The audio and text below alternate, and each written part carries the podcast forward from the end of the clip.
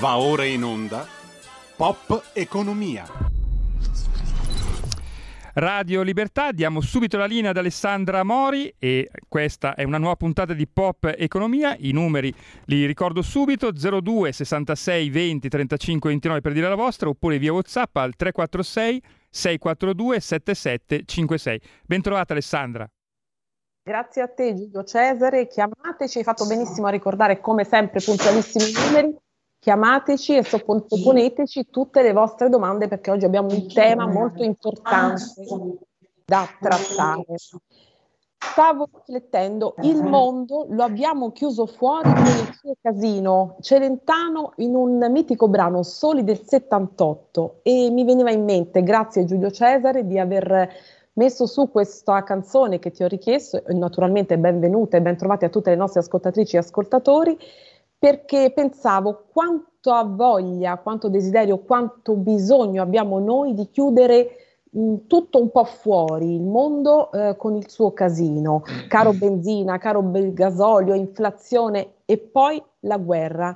Questa guerra che sembra irreale ma è tragicamente vero, lo avete sentito poco fa, 36 ore di coprifuoco su Kiev. Ma torniamo al nostro tema. Soli, la canzone di Celentano, mi dà l'assist per la puntata e per il tema di oggi. Eh, parla infatti questa canzone, racconta di una coppia che per ritrovare, per ritrovarsi, eh, sceglie di stare un po' da sola nella propria abitazione, nel calore e nella tranquillità che soltanto la propria casa può dare. E quindi oggi parliamo proprio di casa e di catasto e per tornare al tema della puntata di quanto la riforma del catasto potrebbe essere un disastro come ho titolato io.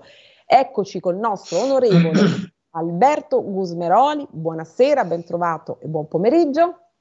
Buon pomeriggio, un saluto a tutti i radio e telespettatori di Radio Libertà. Eh sì, perché siamo visibili anche su 252, Smart TV digitale terrestre e allora, onorevole Gusmeroli, è molto importante questo tema della casa perché eh, la casa è il rifugio di tutti noi italiani, guai a toccare la casa. Ci sono state parecchie schermaglie mm, qualche giorno fa, la settimana scorsa. Lei è uno dei frontman della Lega su questo tema, come pure sul fisco, riferimento anche per noi in questa trasmissione. E allora andiamo subito al punto, a che punto siamo appunto sul, sul tema del catasto e, e lei dice sempre la riforma è una patrimoniale mascherata, cioè quanto noi andiamo a soffrire con questa riforma e perché potrebbe essere un, catas- un disastro. E segnalo anche che oggi Antonio Tajani ha detto, eh, insomma, noi siamo, eh, la nostra fiducia a Draghi ovviamente c'è tutta, ma su temi decisivi, eh, non, i temi decisivi non si possono mettere da parte, quindi insomma c'è anche un fronte abbastanza, mi sembra, compatto Prego. Sì, fortunatamente siamo riusciti a fare fronte comune come centrodestra. Eh, devo dire che qui la Lega è stata assolutamente trainante eh, perché eh, diciamo qualche malessere c'era, basta leggersi la eh, intervista di Brunetta che invitava Forza Italia a votare a favore della riforma del catasto. Sì, sì, l'abbiamo letto eh, e quindi eh, diciamo che eh, qualche mal di pancia mh, di Forza Italia c'è stato, ecco, non nella Lega che da subito, già eh, a giugno dell'anno scorso, aveva osteggiato qualsiasi richiesta da parte degli altri partiti, soprattutto quelli di sinistra, il PD, di inserire la riforma del catasto. Perché questo? Uno, perché le tasse sulla casa in Italia sono già altissime, sono quasi 50 miliardi l'anno tra IMU e le imposte sulle compravendite, successioni, eccetera, eccetera. Poi c'è un tema che molti dimenticano. È vero che l'IMU non si paga sulla prima casa, però la prima casa incide sulla determinazione dell'ISEE e quando si parla di ISEE si parla di asili nido, si parla di scuola, bus di mensa, si parla anche per i 5 Stelle del reddito di cittadinanza. Sì. Quindi bisogna fare molta attenzione perché? Perché se salgono le rendite catastali e siccome la riforma parla di prezzo di mercato e i prezzi di mercato, i valori di mercato degli immobili sono sempre superiori alle rendite catastali, vuol dire che tante famiglie anche in difficoltà lo saranno ancora di più perché adesso magari sono esenti per ciò che riguarda l'asilo nido, dopo lo dovranno pagare. Io ho qui uno studio, eh, ovviamente non, non, posso farvelo vedere nel dettaglio, però uno studio della WIL. Sì, e, volevo appena citarlo, ecco, ecco uno studio. Sì. Uno studio della WIL dove sostanzialmente sia in centro che in periferia di tutte le grandi città italiane c'è un aumento, eh, ma stiamo parlando di aumenti spropositati del 160%, 189%, cioè cifre che eh, impedirebbero a tanti giovani di comprarsi la prima casa, perché quando compri la prima casa c'è l'imposta di registro o l'IVA. Eh, tante famiglie di essere espulse dal sistema del welfare, come dicevo, asili, scuola, bus mensa, assistenza domiciliare agli anziani e diversamente abili. Eh, e poi eh, anche il mantenimento di eventuali seconde case nel caso appunto eh, di quelli che eh, diciamo in qualche modo sono fortunati che ce l'hanno. Cioè si va a colpire una platea che abbraccia oltre il 90% degli italiani, cioè quindi eh, bisogna fare molta attenzione. Tra l'altro ehm, ci si ripara, c'è l'alibi, ci, si dice eh, ma con questa riforma noi andiamo ad accatastare, a colpire quelle case abusive che non sono state accatastate oppure evitiamo che in zone di pregio ci siano case diciamo con un valore catastale irrisorio. In realtà queste cose si possono già fare con le leggi esistenti, non c'è bisogno di fare la riforma del catasto. Ecco perché dispiace che non ci sia l'onestà intellettuale di dire si vuole riformare il catasto per tassare di più, lo si dica tranquillamente. Eh, noi in commissione abbiamo perso per un voto, eh, purtroppo un voto di una persona di centrodestra che ha votato col centrosinistra, eh, però il centrosinistra con PD, 5 Stelle, Leo e Italia Viva hanno votato compatti, compatti ma hanno una storia, loro sono sempre stati contro la casa, quindi eh, in qualche modo seguono un'ideologia per cui eh, chi ha la casa è un fortunato, eh, con la differenza che non pensano che gli italiani che hanno la casa sono il 90%, quindi eh, e che la, l'italiano ha un attaccamento fortissimo alla casa. Però e anche volevo rifarmi... di edilizia, onorevole Gusmeroli, su questo, che è stata molto dura, oltre allo studio della WIL che lei citava, che dice appunto questa riforma del catasto è una manovra di governo per tassare le prime abitazioni con i rincari record anche sulle seconde case. Questo dice sì, assolutamente. E poi c'è una, un aspetto, e voglio rifarmi a quello che diceva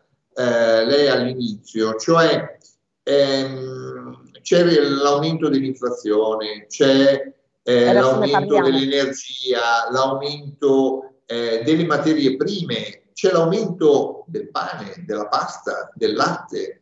E allora bisogna fare molta attenzione a colpire un settore come quello degli immobili. Perché?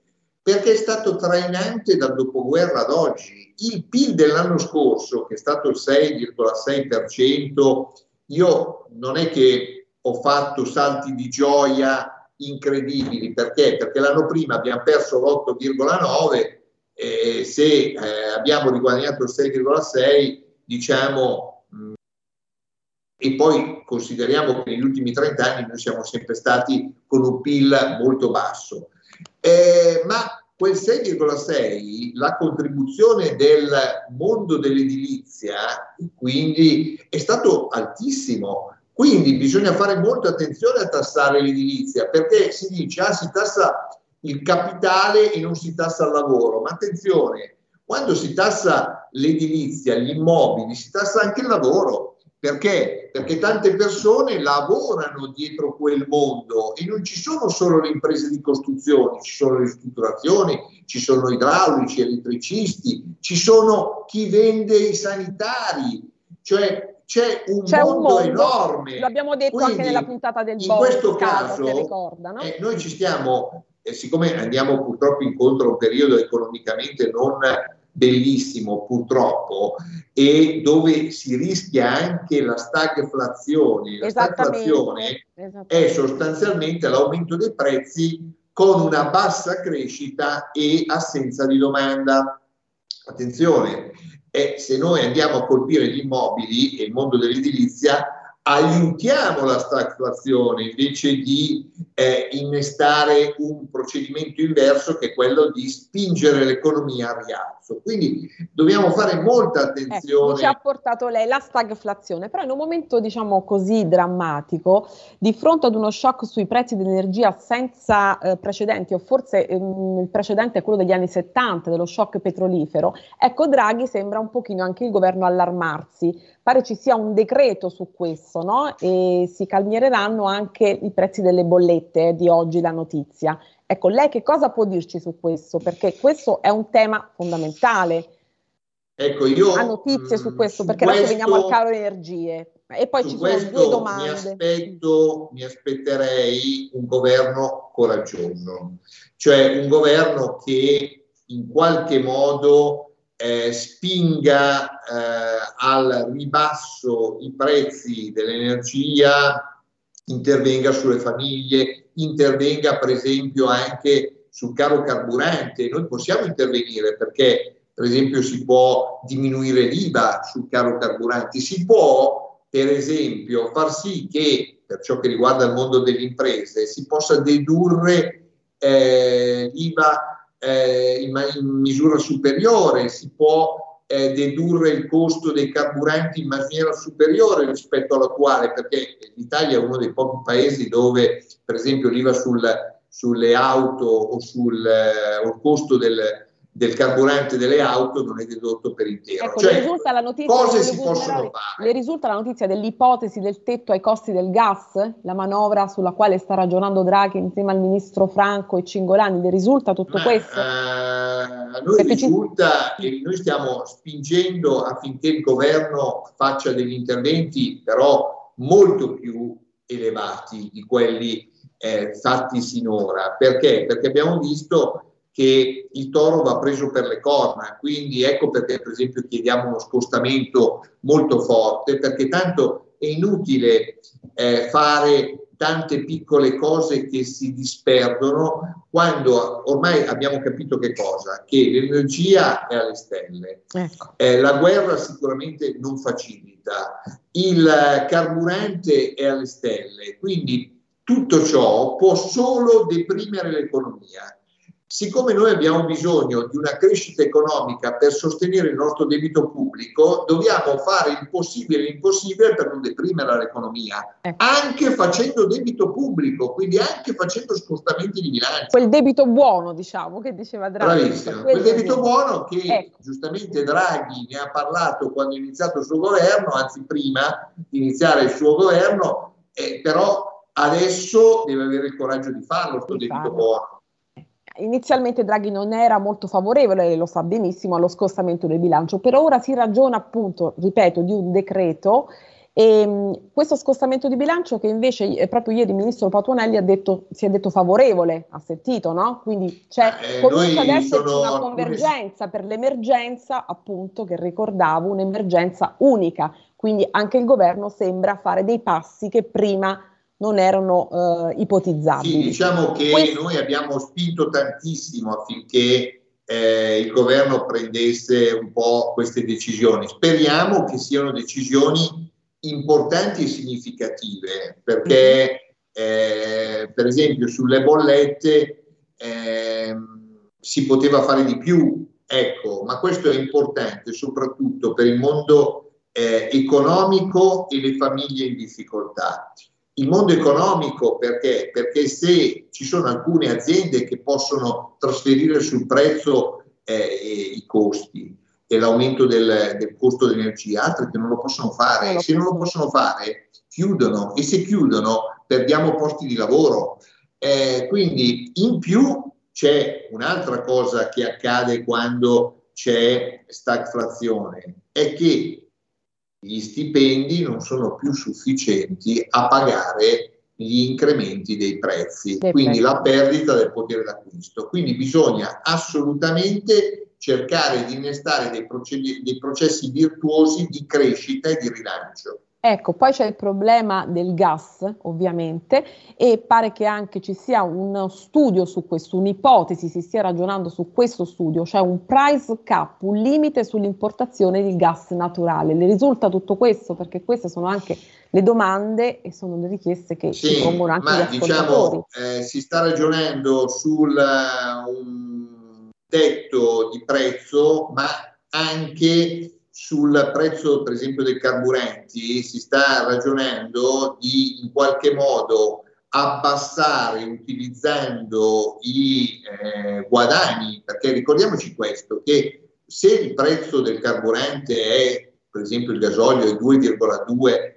euro. Come oggi, per esempio, ecco, citiamo oggi eh, il prezzo ecco. di, di, oggi, il gasolio Perfetto. e la benzina, lo ha detto lei, no? Siamo arrivati 2,2 euro. Benissimo. Il gasolio supera allora, lo Stato guadagna più IVA e guadagna più accise. Benissimo, allora si può prendere ad esempio la media dei prezzi degli ultimi sei mesi, escludendo gli ultimi due o tre dove c'è stato questo enorme aumento di prezzi, e cercare di sterilizzare, di diminuire il prezzo alla pompa utilizzando la leva fiscale. Ecco. Eh, vediamo, noi stiamo insistendo col governo perché faccia una serie di cose su cui è possibile intervenire eh, per aiutare le famiglie e aiutare le imprese. Ecco, Immaginiamo per esempio le imprese di autotrasporto, eh, hanno dei problemi enormi loro i tir fermi, abbiamo visto in questi giorni. C'è una domanda per lei. Eh, ora che vi siete ricompattati, è possibile non farsi gabbare da questo governo e quindi abolire questa benedetta eh, riforma del catasto? Bravo Gusmeroli, continui così.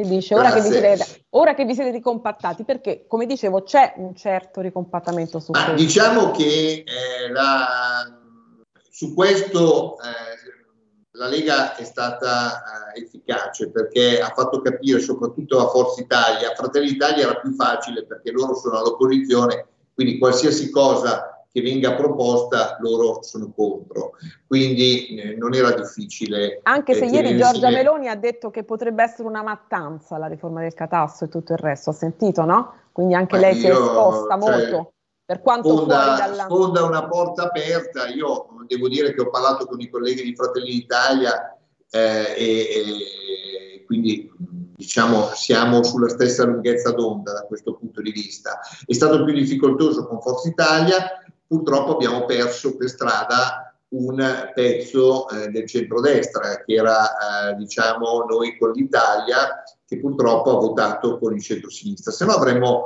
vinto 23-22 invece di perdere eh. 22 a 23. Però, e voglio rispondere al radio telespettatore, eh, è solo un primo Monica. passaggio, è solo un primo passaggio perché? perché poi questa riforma deve andare in aula alla Camera, poi deve andare in commissione al Senato, poi deve andare in aula al Senato, poi se fanno una modifica deve tornare in commissione alla Camera, poi deve tornare in aula alla Camera, eccetera, eccetera. Io sono convinto che ce l'avranno dura, uno perché eh, ci siamo eh, noi a presidiare e continuiamo a lottare su questo, ancora la scorsa settimana, malgrado avessero già approvato gli emendamenti, abbiamo detto in eh, maggioranza, in riunione di maggioranza, che la questione del catasto è una questione che va stracciata perché non si può in questo momento tassare la casa degli italiani e colpire il mondo dell'edilizia. Allora, quattro domande, ma non si potrebbe scaricare ogni tassa dal carburante e mettere solo 10-20 centesimi a coprire anche il bollo come in America? Prima domanda. Un'ipotesi, sì, certo. perché no? Ma per esempio, eh, nel caso delle attività economiche, l'IVA sulle autovetture non è deducibile per intero, il costo del carburante delle autovetture non è deducibile per intero. Già questo se si facesse porterebbe diciamo un po' di respiro alle aziende. Per ciò che riguarda le famiglie basterebbe diminuire dal 22 all'11% l'IVA che il prezzo del carburante almeno allora supponiamo che la media degli ultimi sei mesi sia per il gasolio 1,5, adesso è 2,2, quindi abbiamo un 0,70 di eh, centesimi di incremento. Benissimo, eh, lì c'è un 1,5 di IVA, la si toglie e a quel punto il prezzo va verso i 2 euro. Poi si può intervenire sull'altra parte da 0 a 1,5 abbassando alla metà l'aliquota. Ecco, lo Stato potrebbe farlo perché? Perché in questo momento incassa di più di accise, incassa di più di imposte sui redditi, perché comunque se il prezzo sale eh, c'è gente che ci guadagna sul prezzo che sale. Quindi su quello si può intervenire, ci si vuole una volontà ci, e ci vuole anche un po' di coraggio. Ci sono altre domande, quindi andiamo eh, rapidi così le leggiamo tutte. Il nostro ascoltatore della domanda che appena le ho eh, sottoposto dice così la gente che vuole circolare paga, chi non, chi non consuma e non chi, eh, chi no non consuma e non inquina quindi que- a, relativamente a quello che lei stava dicendo. Poi un'altra domanda ancora, secondo l'onorevole, secondo l'onorevole Cusmeroli, lei prevede uno scenario da, da 1973 di nuovo con quegli assurdi provvedimenti tipo la TV che anticipa i programmi, le domeniche a piedi? Poi ci sono ancora altre domande. Rapidissimo, allora, perché io... ci sono delle domande molto interessanti adesso. Sì, nel 1973 lo dico per chi diciamo eh, non ha presente shock quel periodo, no? c'era lo shock petrolifero, stagflazione, di domenica piena, stagflazione, bravissima, che è eh, la cosa peggiore che può capitare certo. in economia. Ehm, quindi, eh, che cosa hanno fatto le domeniche a piedi? Allora, quello che si può fare però, senza andare in cose folcloristiche, sono alcune cose che ci possono far risparmiare. Per le famiglie utilizzare l'energia elettrica quando costa meno.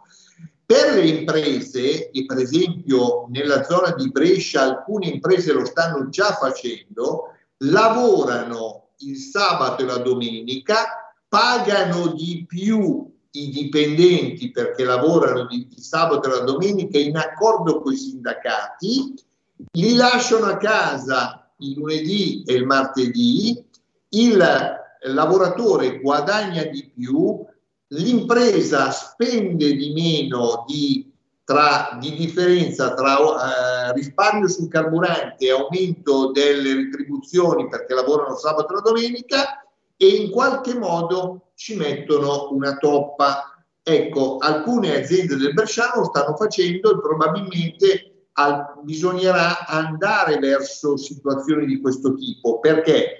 Perché se il dipendente, è vero che si lavora sabato e domenica, però il dipendente guadagna di più e può affrontare meglio, eh, diciamo, la situazione che purtroppo in questo momento stanno vivendo tanti dipendenti e pensionati che hanno un reddito fisso, ma i prezzi invece salgono e quindi hanno un minor potere d'acquisto. Leggiamo queste altre domande. Con l'aggiornamento dei valori catastali, il valore della casa aumenta.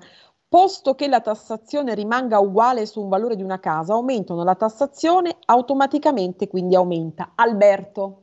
Ecco, rispondiamo sì, a questo. Esattamente, esattamente Vedi così, come sono cioè, attenti su questi temi. No, ma devo dire... E molto preparati. Molto e preparati. molto preparati, è esattamente questo che volevo dire. Cioè, è sostanzialmente, eh, per esempio, una delle eccezioni che eh, fanno chi eh, dice eh, ma non aumenterà il, il, la tassazione perché diminuiremo le aliquote. Ma siccome sappiamo che l'aumento della base imponibile, cioè da rendita catastale a valore di mercato eterogeneo, cioè vuol dire che c'è la casa che aumenta del 150%, c'è la casa che aumenta del 180%, c'è quella che aumenta del 2,5%, non si può diminuire tutte le aliquote eh, di una certa percentuale. In più ci sono 8.000 comuni, quindi è una roba che eh, diciamo lo si dice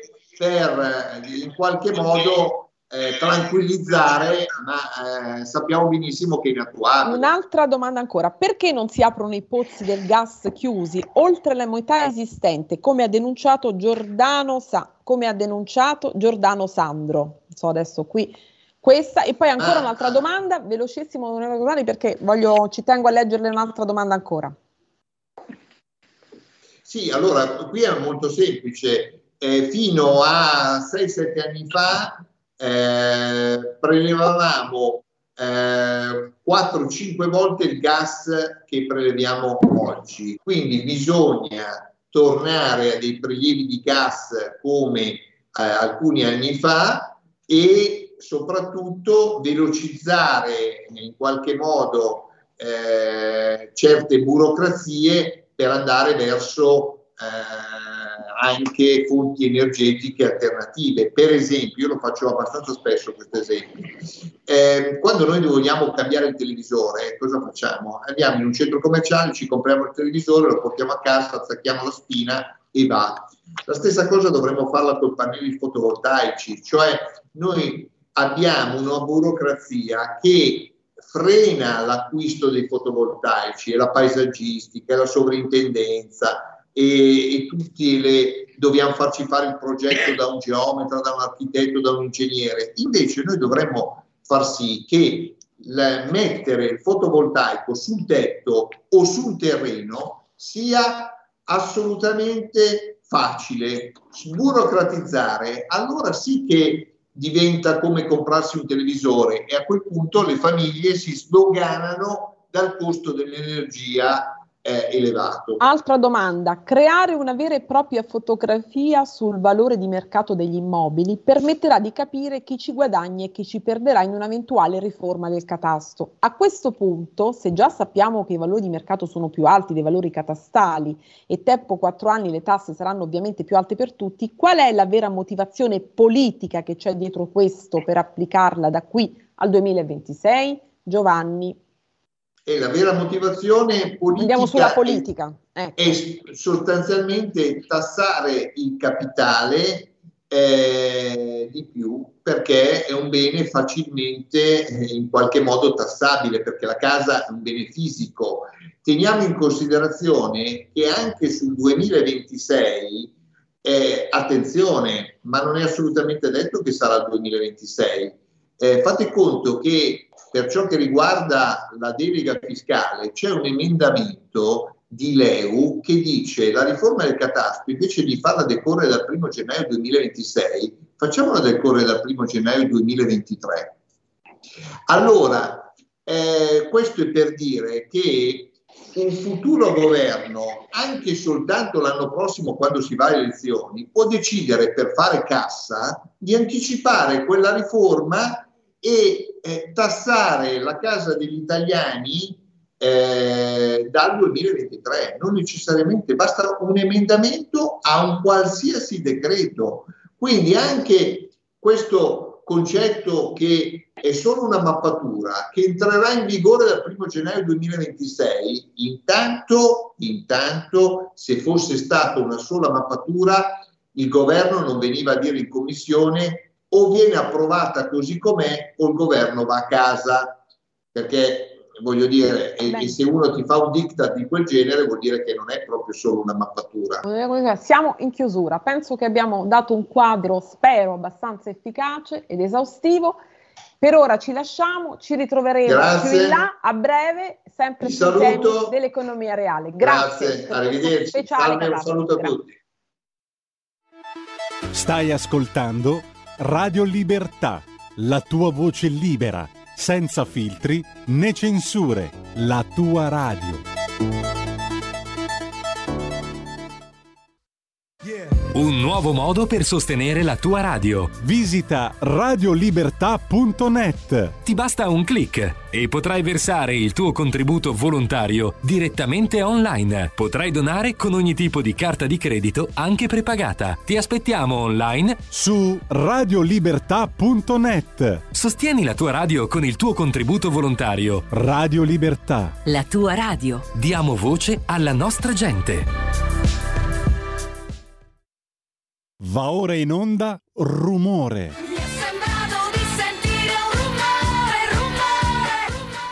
Ed eccoci a Rumore, la seconda parte di Pop Economy, il programma ideato e condotto da Alessandra Mori. Alessandra, prima di andare in pubblicità aveva chiamato Giuseppe da Tradate, un ascoltatore, ho preso io la sua domanda perché eravamo stretti con i tempi e dovevamo collegarci con i prossimi ospiti. Lui chiedeva, era una, una speranza la sua, visto che nei prossimi giorni ci sarà un Consiglio dei Ministri in cui si dovrebbe approvare un decreto per togliere finalmente le accise dai carburanti, visto che hanno sfondato veramente quote inenarrabili in dieci giorni aumenti del 25% sui diesel e eh, sulla benzina. Magari poi io ti giro la domanda che puoi girare i tuoi ospiti. Giriamo nostro, la giriamo subito al nostro professor Gualtieri. Tu la puoi girare subito questa domanda che vedo collegato, ora sparito.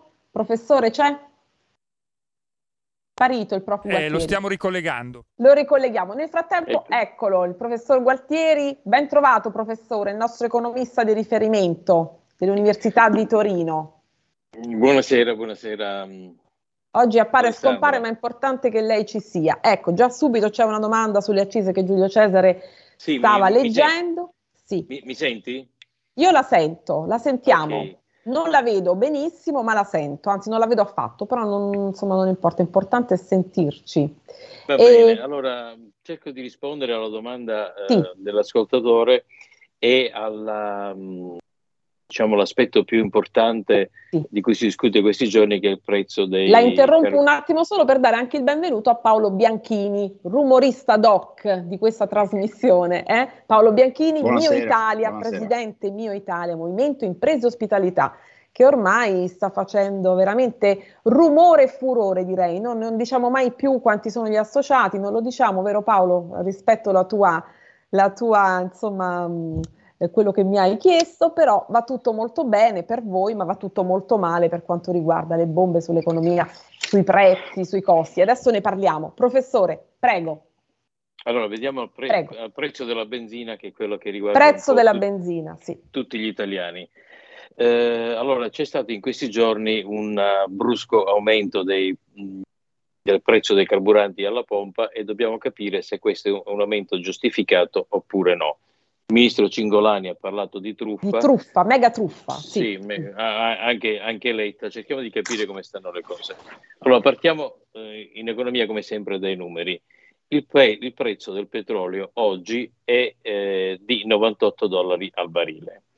Eh, c'è stato un picco qualche giorno fa di 130, eh, di cui, eh, che è durato però soltanto un, un giorno, e se andiamo indietro un po' con l'orologio, eh, vediamo che per esempio a novembre dell'anno scorso il prezzo della benzina era 84, quindi 84 dollari al barile contro 98 di oggi. C'è stato sicuramente un aumento, ma in termini percentuali non è eh, ovviamente minimamente paragonabile con l'aumento che c'è stato alla pompa.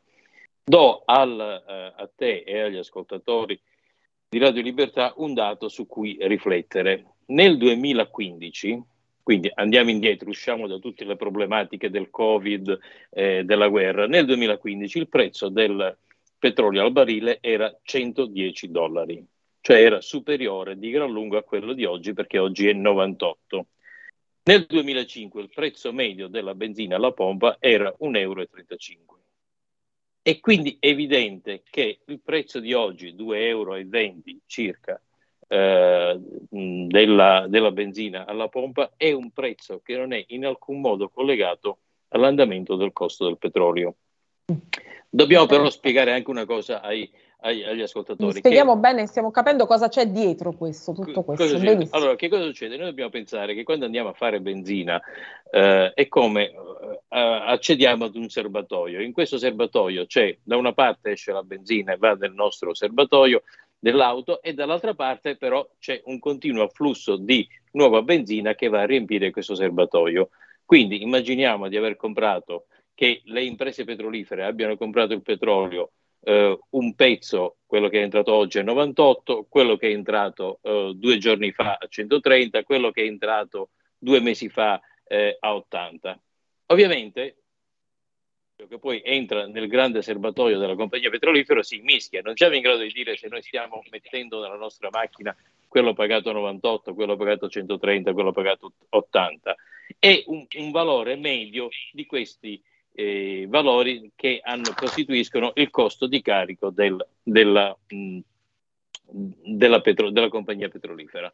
Alla fine, quindi, qual è il punto su quale noi dobbiamo eh, focalizzare? Uno, non è così semplice stabilire una correlazione tra il costo della benzina e il costo del petrolio, perché noi non mettiamo oggi nel serbatoio eh, la benzina che deriva dal petrolio comprato oggi, magari un petrolio comprato sei mesi fa, nove mesi fa, perché eh, tecnicamente nel mercato funziona così, io compro oggi il petrolio per consegna tra sei mesi e quindi non è così semplice stabilire una correlazione. Certo è che nel 2015 la benzina, il petrolio costava 110 e, eh, dollari al barile e la benzina 1,35 euro, oggi, oggi, oggi costa 98 dollari al barile e la benzina costa oltre 2,20 euro. Qual è allora il problema? Qual è il problema? Arriviamo non si problema. tratta di una truffa, si tratta di una cosa che tecnicamente è abbastanza chiara agli occhi eh, di chi ha un po' di dimestichezza. È un cartello tra i rivenditori, tra le compagnie petrolifere. Cioè le compagnie petrolifere eh, ufficialmente, ufficiosamente eh, in maniera sotterranea, in maniera palese, si sono messi d'accordo e hanno tutti quanti aumentato contestualmente questo, eh, il prezzo della benzina. Questo è un cartello tra le compagnie petrolifere, cartello che ovviamente è vietato dalla legge. Allora, che cosa noi, che, qual, qual, è, perché le compagnie petrolifere sono riuscite, hanno adottato questo comportamento? Perché in Italia purtroppo la legislazione antitrust, che è quella che serve per eh, evitare questi abusi di posizioni dominanti, perché le compagnie petrolifere hanno una posizione dominante, io non posso andare a fare la benzina dove voglio, ma soltanto dove ci sono i distributori. Mm. E quindi per evitare eh, gli, abusi di queste, gli abusi di mercato, si chiamano così, abusi di mercato, eh, nelle economie sviluppate si è sviluppata questa eh, legislazione antitrust. In Italia purtroppo l'autorità antitrust non funziona mi ricorda questo fatto, e qui gli ascoltatori mi capiranno perfettamente, quando, esattamente come quando qualche anno fa, le uniche tre compagnie telefoniche del mobile che c'erano al tempo, Team, Vodafone e Wind, facciamo i nomi, si misero d'accordo e dissero tutti quanti, sai cosa c'è tu che hai un abbonamento mensile? L'abbonamento non vale più per un mese, vale per 28 giorni. Oh, professore. Scusami, allora, co- completo. Concludia. Vale per 28 giorni. In un paese eh, con un'economia di mercato che funziona. Le tre compagnie, che poi sono state sanzionate, ma dopo anni dall'antitrust, non avrebbero neanche pensato di fare una cosa simile, perché lo spauracchio dell'antitrust, che ricordo in America nel 1982 smembrò le compagnie, per, le compagnie telefoniche e da mhm. una ne fece 12, eh, non avrebbero assolutamente pensato. Allora, cosa è successo? Siccome il, il, l'antitrust in Italia non funziona, è screditata, abbiamo oh, dei commissari di nomina politica che non, sono autori, che non hanno autorevolezza, non hanno indipendenza, le compagnie petrolifere mettono in atto questo, questo, questo, cartello. Non è una truffa, è un cartello. Benissimo, lei ci ha spiegato perfettamente. Non è una truffa, lei mi sta dicendo quindi che non è una truffa. È un, cartello. Spiega- è un cartello. Quindi il ministro Cingolani che ha detto è una mega truffa, insomma, lo stiamo anche un po' smentendo, anzi non no. un po', totalmente smentendo perché non comunque parla, non, non sa di cosa parla. parla. Paolo Bianchini, vedevo che tu annuivi mentre il professor Guartieri parlava, non è una truffa. Qual è la vera truffa, Paolo? Beh, di, di fatto, è, è, anche se è un, un accordo tra, tra, i produttori, eh, è comunque di base una truffa ai cittadini, anche se in termini ha ragione il professor Guartieri. Eh, la, la, vera truffa oggi è nei confronti del popolo italiano perché? Perché dopo aver munto le aziende all'impossibile durante il periodo del Covid, in questo momento si sta, come sentivo prima, attaccando che cosa? La casa per poi dopo arrivare ai risparmi. Cioè la sinistra statalista che è al governo di questa nazione senza vincere le elezioni ormai da decenni ha come unico obiettivo quello di rendere sempre più forte l'apparato statale e sempre più debole la microimpresa.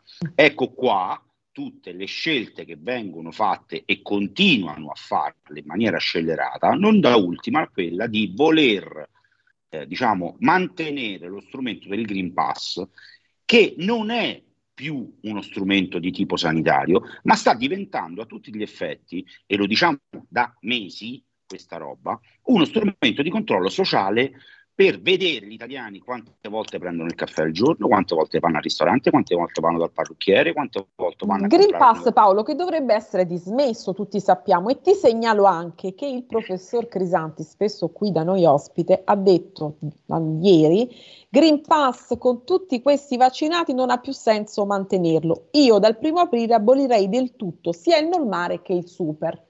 Tu cosa sì, pensi esatto. Paolo? E i tuoi associati, tutte le aziende, le microimprese che sicuramente adesso ci saranno seguendo, saranno seguendo la diretta, vero Paolo? Cosa dicono? Cioè sono sul piede di guerra perché tu sei molto sfiduciato, pensi che questo Green Pass non lo toglieranno, mi dicevi ieri, ma sembra allora, invece che ci avviciniamo... Ti dico, questo, ti, ti dico questo, naturalmente il governo eh, ha una parte eh, che vorrebbe togliere tutte le restrizioni, ma eh, poi eh, sono pronto a scommettere il primo di aprile dovrà torto collo accettare la decisione che Draghi prenderà, cioè quella di mantenere nei locali al chiuso il Green Pass e toglierlo soltanto nelle attività all'esterno. Il punto rimane sempre qua, cioè comunque ci sono tantissime attività del mio mondo che non hanno i deori esterni e quindi loro continueranno ad essere obbligati. Da quel punto di vista, naturalmente, da noi avranno una disobbedienza, perché da questo, da questo punto mm. di vista ha ragione Crisanti se noi vediamo il Green Pass soltanto dal punto di vista sanitario, ma siccome, ripeto, io lo, lo vedo come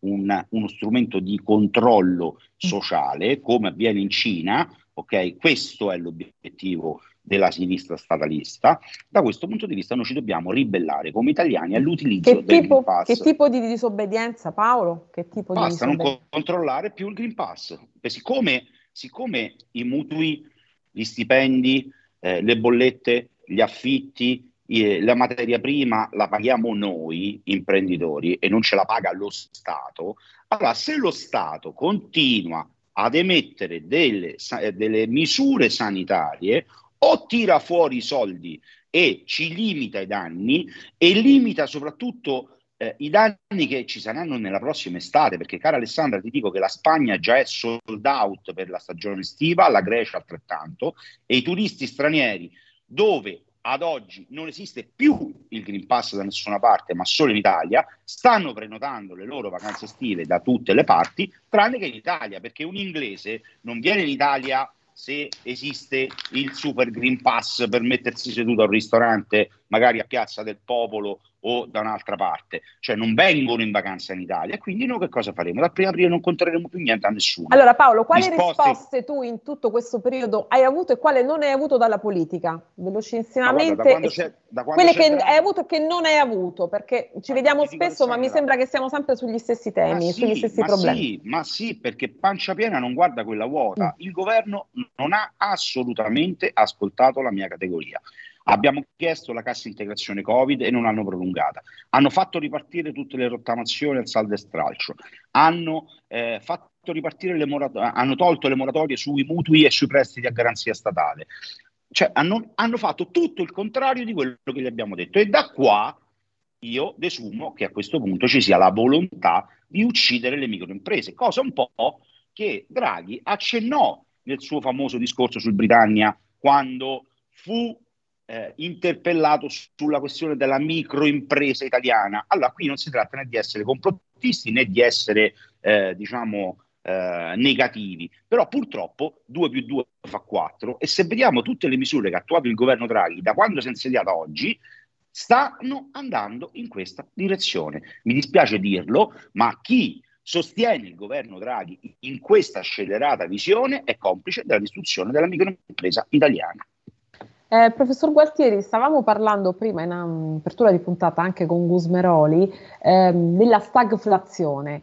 Ecco, siamo vicini a questo scenario, siamo a un passo, lei lo ha già spiegato tempo fa qui in trasmissione, ehm, uno scenario simile negli anni 70, con il peggiore shock petrolifero. Innanzitutto spieghiamo bene cos'è la stagflazione, questa crescita dei prezzi che non è associata, abbinata alla crescita della domanda. Ecco, è così oppure è uno scenario eh, da guerra? Ecco, stagflazione la, eh, è la coesistenza nel momento, nello stesso momento di un alto tasso di inflazione e di una recessione. Quindi diciamo si uniscono i due aspetti negativi, come diceva Cosmeroli, il momento peggiore per l'economia.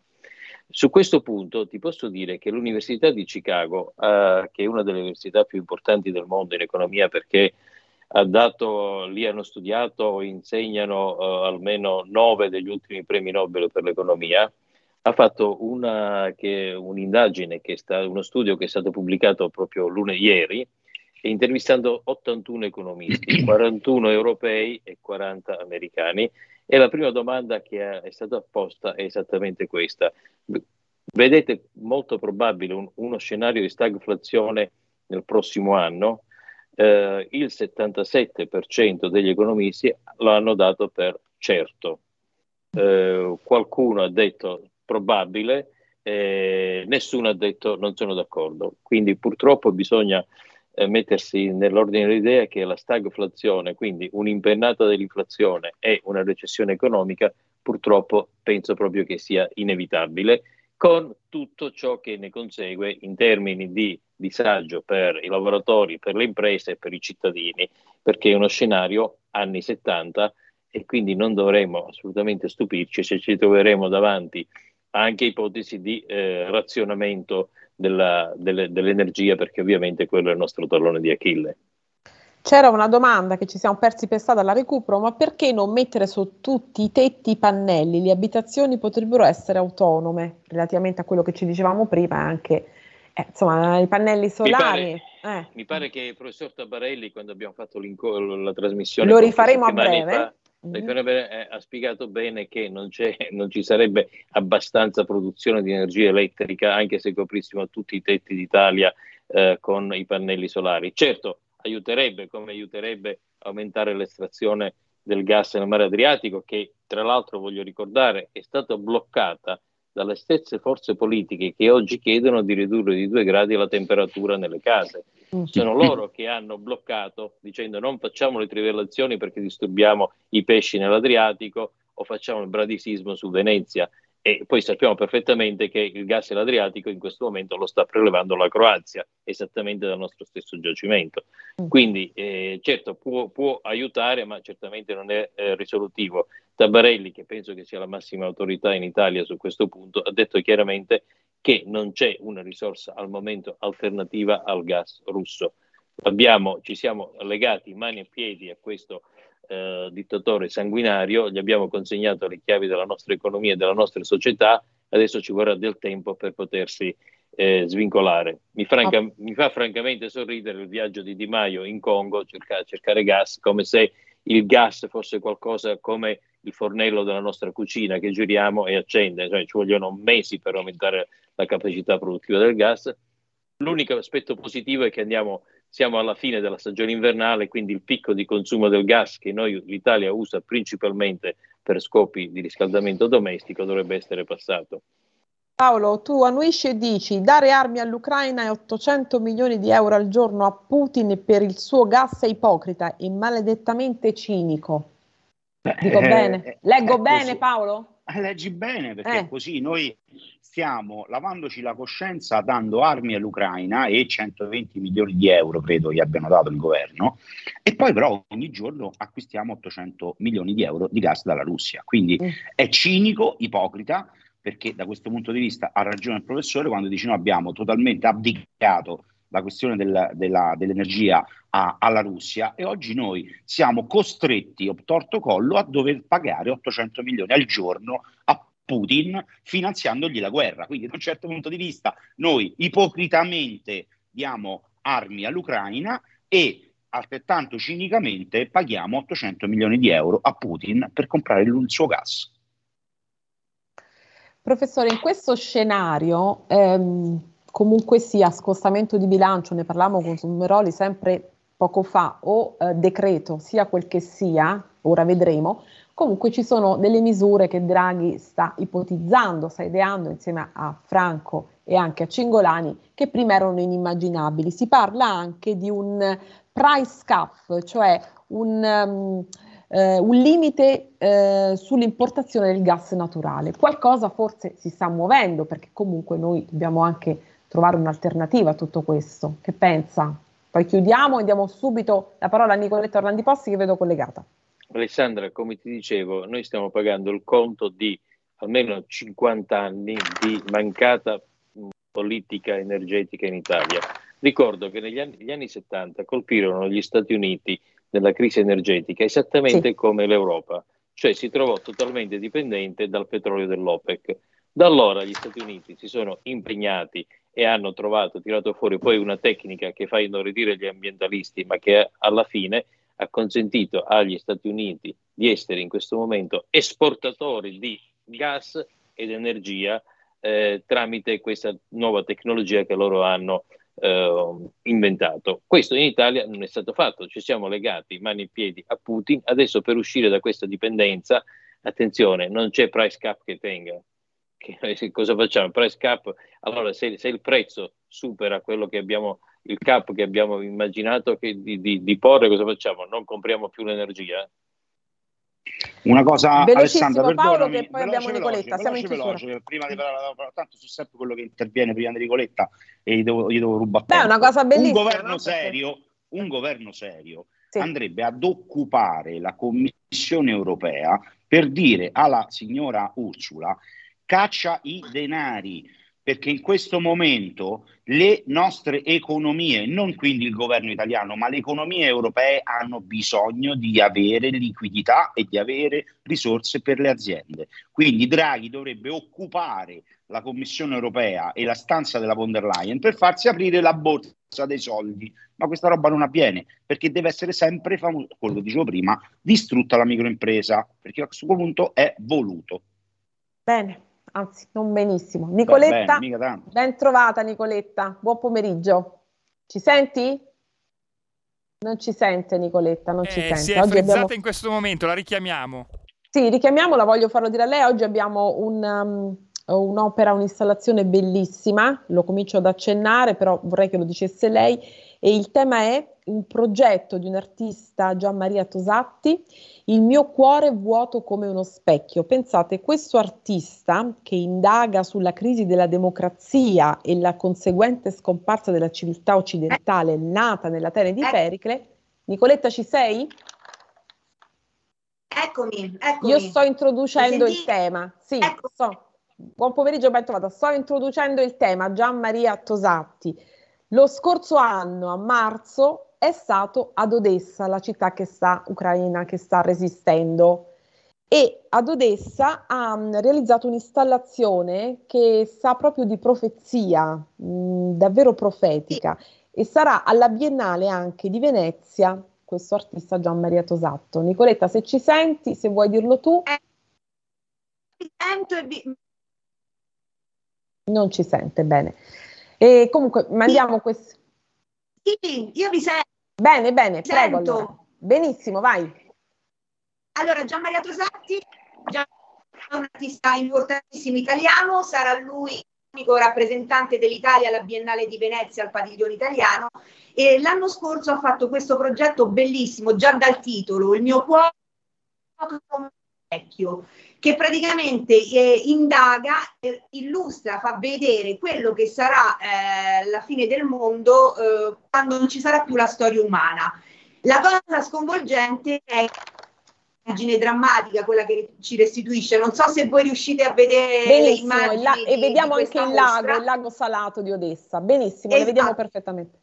Esatto, esatto una, una, visione di straordinaria bellezza in cui l'acqua e il cielo si fondono, gli uccelli e la natura prolificano che, e, e, c'è quel che rimane del breve passaggio dell'uomo, che non sono le rovine della città, questi palazzi magari che noi stiamo vedendo, bensì le luci che continuano ad accendersi per via dell'energia nucleare vicino a Chernobyl, in Ucraina, c'è, c'è. quindi que- l'unica cosa che rimane dell'uomo è, è l'atomica ed è un, un, progetto che lui ha fatto eh, insieme agli ucraini, stando lì sul posto con gli ucraini e, e la cosa che vi volevo lasciare, che lui esattamente un anno fa diceva questa frase, in questo momento incerto ogni giorno e ovunque nel mondo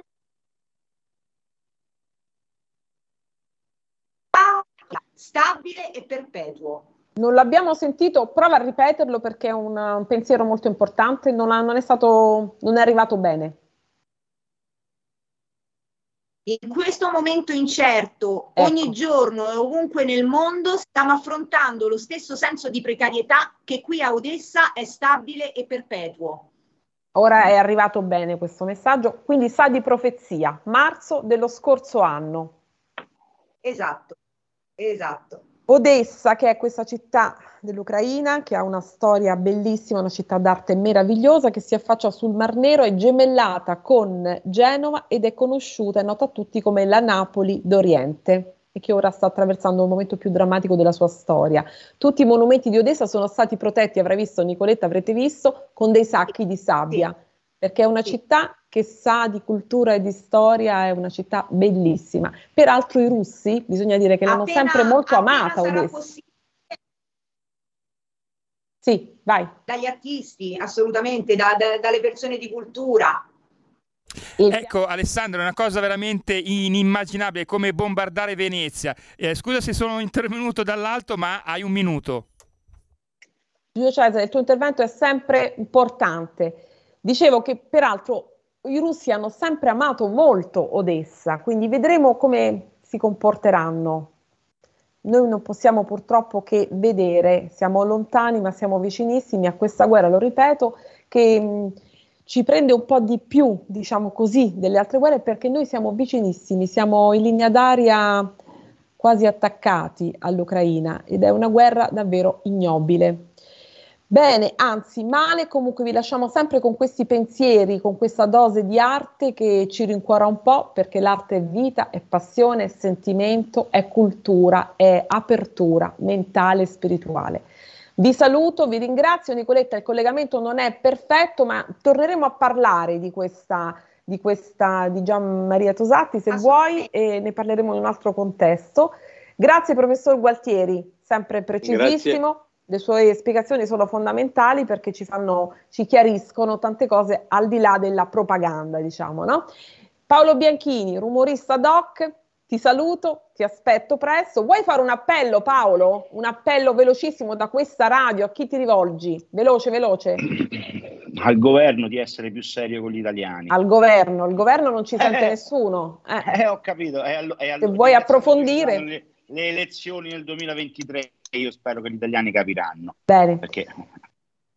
Grazie, grazie a tutti Nicoletta, grazie a tutte le ascoltatrici e ascoltatori, un grande abbraccio, a martedì.